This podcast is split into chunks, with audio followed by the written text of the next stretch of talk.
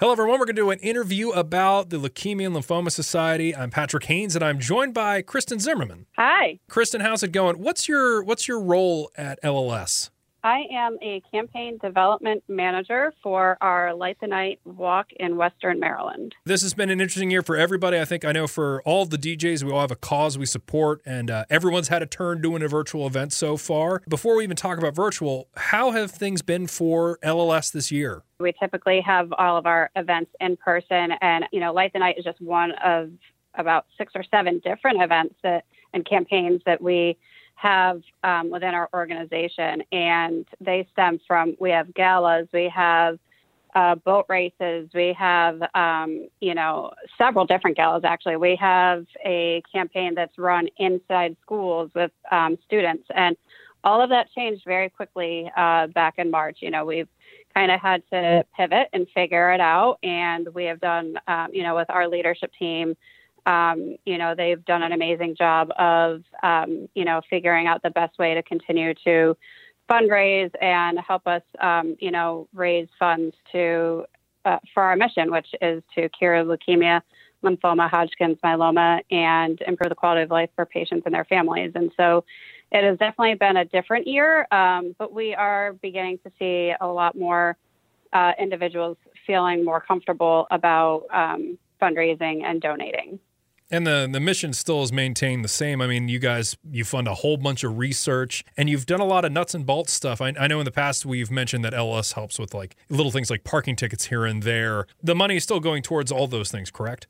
Absolutely. And actually, glad you kind of mentioned that because um, with COVID, it really has affected a lot of our patients. Our patients are feeling it probably a lot harder than, you know, just an, you know, the average person, um, healthy person, I should say. But we have developed the COVID 19 Emergency Patient Aid Fund that was launched back on April 1st and it went through the end of June. And what this program did um, is blood cancer patients, they had to apply for it online through our website, and they were eligible for $250 to just help with some financial hardship things such as groceries, um, rent, mortgage, utilities, things like that. And so through the organization, we paid out $5 million in financial relief to over 19,000 blood cancer patients across the country um, during that time period. And for Maryland, that was over 300 patients at over $62,000.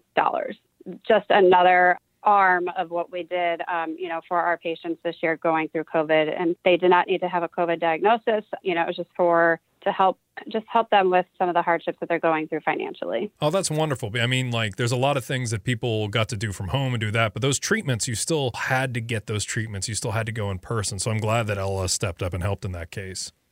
Yeah, absolutely. So we've talked a little bit about that. Let's talk about this weekend, virtual this year last year, I mean, as I, I emceed in the past, so I kind of have some of that stuff glued into my brain. Like, what is the virtual event like? Because we had the Remembrance Pavilion, the Kids Zone, there was like all these different mm-hmm. elements. What's gone virtual? What hasn't? What are we doing? You know, I'm really excited about this year is as we, like I mentioned, we had a pivot, and what we did was we really joined forces with the entire state of Maryland, and right now calling ourselves Greater Maryland because we have decided to combine both our Western Maryland walk with our Baltimore walk virtually on one evening. So it will be from Saturday at seven o'clock. We will from seven to eight, and we're going to have still all the same aspects that you just mentioned. So the three biggest parts of our, our event experience are um, the Remembrance Pavilion, where people can go in when we're in person. You can go in and write a note or post a picture on the stands inside the dome, light a candle for somebody that you're walking in memory of that unfortunately had passed away. But we still have that virtually now this year. And so you'll be online on a website that you'll be able to go into and enter virtually into excuse me the remembrance pavilion and do the same thing and leave a message and a note and it will post into that virtual remembrance pavilion.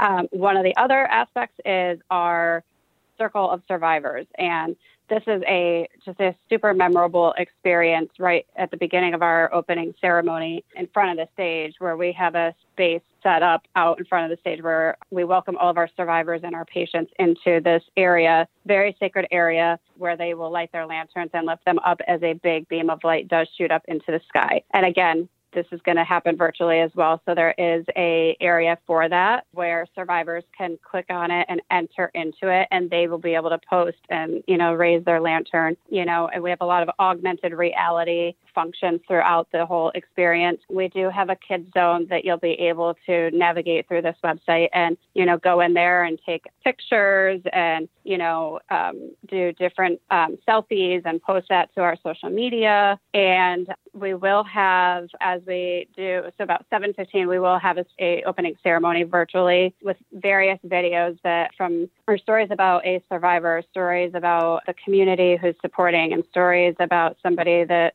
you know somebody has lost all those are still aspects of our opening ceremony that we usually have in person, where we are recognizing one person that is you know, holding each one of our different colored lanterns from the white survivor, the community is red, and our remembrance is yellow. And so you will see that in a opening ceremony video. We have messages from our local area leaders, from our corporate walk chair, Jake Miller in Baltimore, our corporate walk chair, Mary Pat Kalina in Western Maryland. They have messages on this website that um, we will be sharing with everybody as well, that everybody can, you know, go and play and listen to. And then um, so the opening ceremony will start at 7:15 and last until about 7:30. And then at 7:30, we just have a call to action where we're asking all of our participants to go out and walk in your neighborhood. Um, you know, go walk around the block, walk around to the corner, walk to the corner and back. You know, whatever you can do and you're able to do. Um, carry your lantern. You know, turn those lanterns on, carry them with you raise awareness for your neighborhood. You're going to probably have people come out and ask questions and share with them what we're doing and why we're lighting the night on Saturday. Oh, that's fantastic. I, I um, was curious if there was going to be a walk walk part of it. We're trying to encourage people to walk just, just about 10 minutes because then we want you to come back at 740 and cel- excuse me, celebrate with us. Um, socially, we're going to be doing a lot. Of t- you're able to take selfies. There will be a um, a fireworks show virtually as well. So being able to take pictures of you with the fireworks going, it's this augmented reality is really exciting. It's really cool. So just really excited for people to experience it, even though it is virtual. I know we're all sad not to be together, but you know, it's still going to be an amazing experience. And I'm really excited for everybody to be able to experience it themselves. You know, we've been talking a lot about it and I'm, I'm excited that it's here for everybody to be a part of it. And I'm happy that we're going to be able to hear those stories again. I think it's important for people uh, to be able to hear the stories. I mean, from the years we've done it, I still remember Kevin, I think from the first year that I hosted, mm-hmm. his story of coming up, I think from Brazil to get treatment yeah. in the States was incredible. Uh, last year, you had the survivor, the girl who read that poem about dragons. Like there's, there's mm-hmm. stuff that sticks in your heart, that sticks in your mind, that helps remind you that any of the people that you could meet, you could always meet someone that's been touched by LLS. And I'm excited that's still happening yeah. this weekend. Exactly. And, you know, you may not know somebody who has been touched by blood cancer, um, but I'm pretty confident everybody who is going to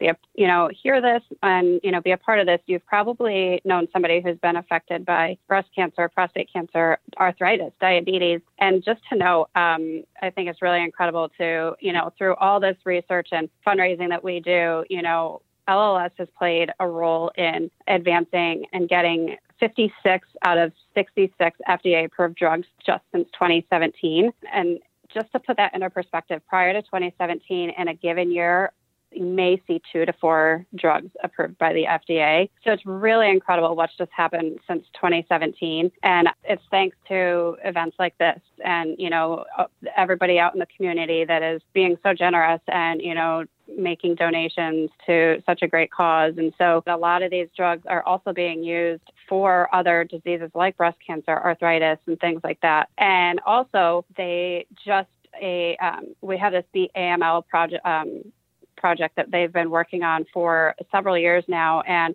they're actually mirroring that to help with COVID patients um, that have also had blood cancer. So there's just so many things that are happening as a result of all of our research and funding. And like I said, it's just a huge thanks to everybody in the community and you know that's supporting such a great cause. Oh, it's awesome. I, I, suggest anyone who hasn't had a chance to see any of the physical events or if you've gone in the past, make sure to be a part of this. Uh, I can honestly say I feel like I'm better for having met everyone over at LLS and everyone that's been involved in that. Uh, we've done the pancake days. I've seen the Novak, seeing mm-hmm. the families that are there. Yeah. It's it's such an incredible, incredible event, incredible group of people. Thank you so much. I appreciate that. Alrighty, so we'll be there this weekend, uh, Saturday, and the, and the good news for some people that have been to some of the past ones, sometimes it's been a little chilly. So uh, after mm-hmm. your walk, you can actually bundle up and have some hot cocoa, maybe some blankets, and enjoy the rest yep, of the celebration. And the comfort of your own home.